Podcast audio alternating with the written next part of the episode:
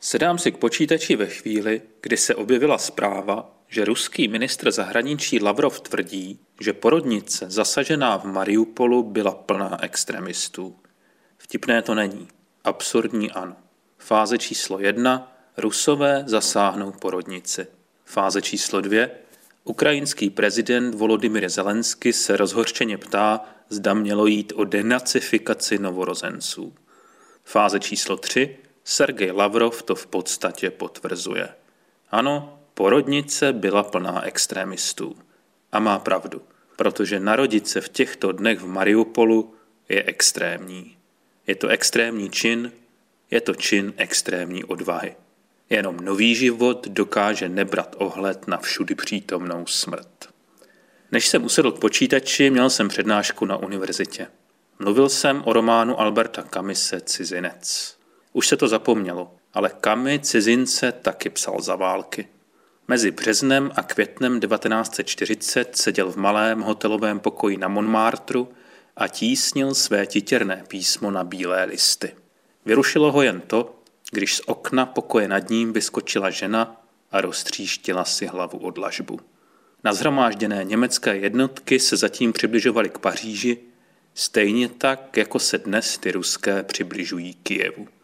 Vstoupili do ní záhy poté, co Kamy dopsal první verzi rukopisu a musel prchnout. Celý svět tehdy věděl, že nacisté pochodují po nábřežích Sény. Nikdo nevěděl, že nějaký mladý francouz alžírského původu právě dopsal knihu, ke které se poválečná generace bude upínat jako k žádné jiné. Některé události jsou zřejmé hned, jiné potřebují čas. Kdo ví, možná už i dnes existuje v batohu nějakého prchajícího Ukrajince či Ukrajinky kniha, kterou budeme číst ještě za sto let. Tedy už ne my, ale naše děti, nebo spíš děti našich dětí. Možná budou v té době Rusové pomáhat Mongolcům, aby odvrátili čínskou agresi, nebo Číňané Rusům, aby odvrátili tu mongolskou. Ve zprávách se objeví stoletá ukrajinská babička s protiválečným transparentem a děti našich dětí se dozvědí, že se narodila během bombardování Mariupolu za rusko-ukrajinské války v roce 2022. Cizinci to tehdy trvalo dva roky, než se z rukopisu stal knihou. Předpokládám tedy, že za rok, nejpozději za dva, se objeví román, na který čekáme. Jsou-li uprchlíků dva miliony, bylo by divné, kdyby s nimi hranice nepřekročily také desítky rozepsaných knih. Řekněme, že se ten román bude jmenovat Blíženec a že si z cizince vezme moto. Měl jsem pravdu a mám pravdu, po každé mám pravdu. Co to bude za knihu? Kdo ji bude vyprávět?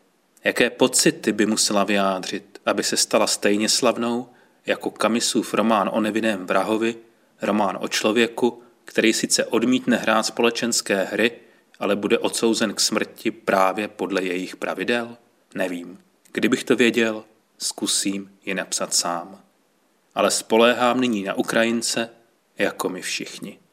Vím jen, že v sutinách lze občas najít živý paradox.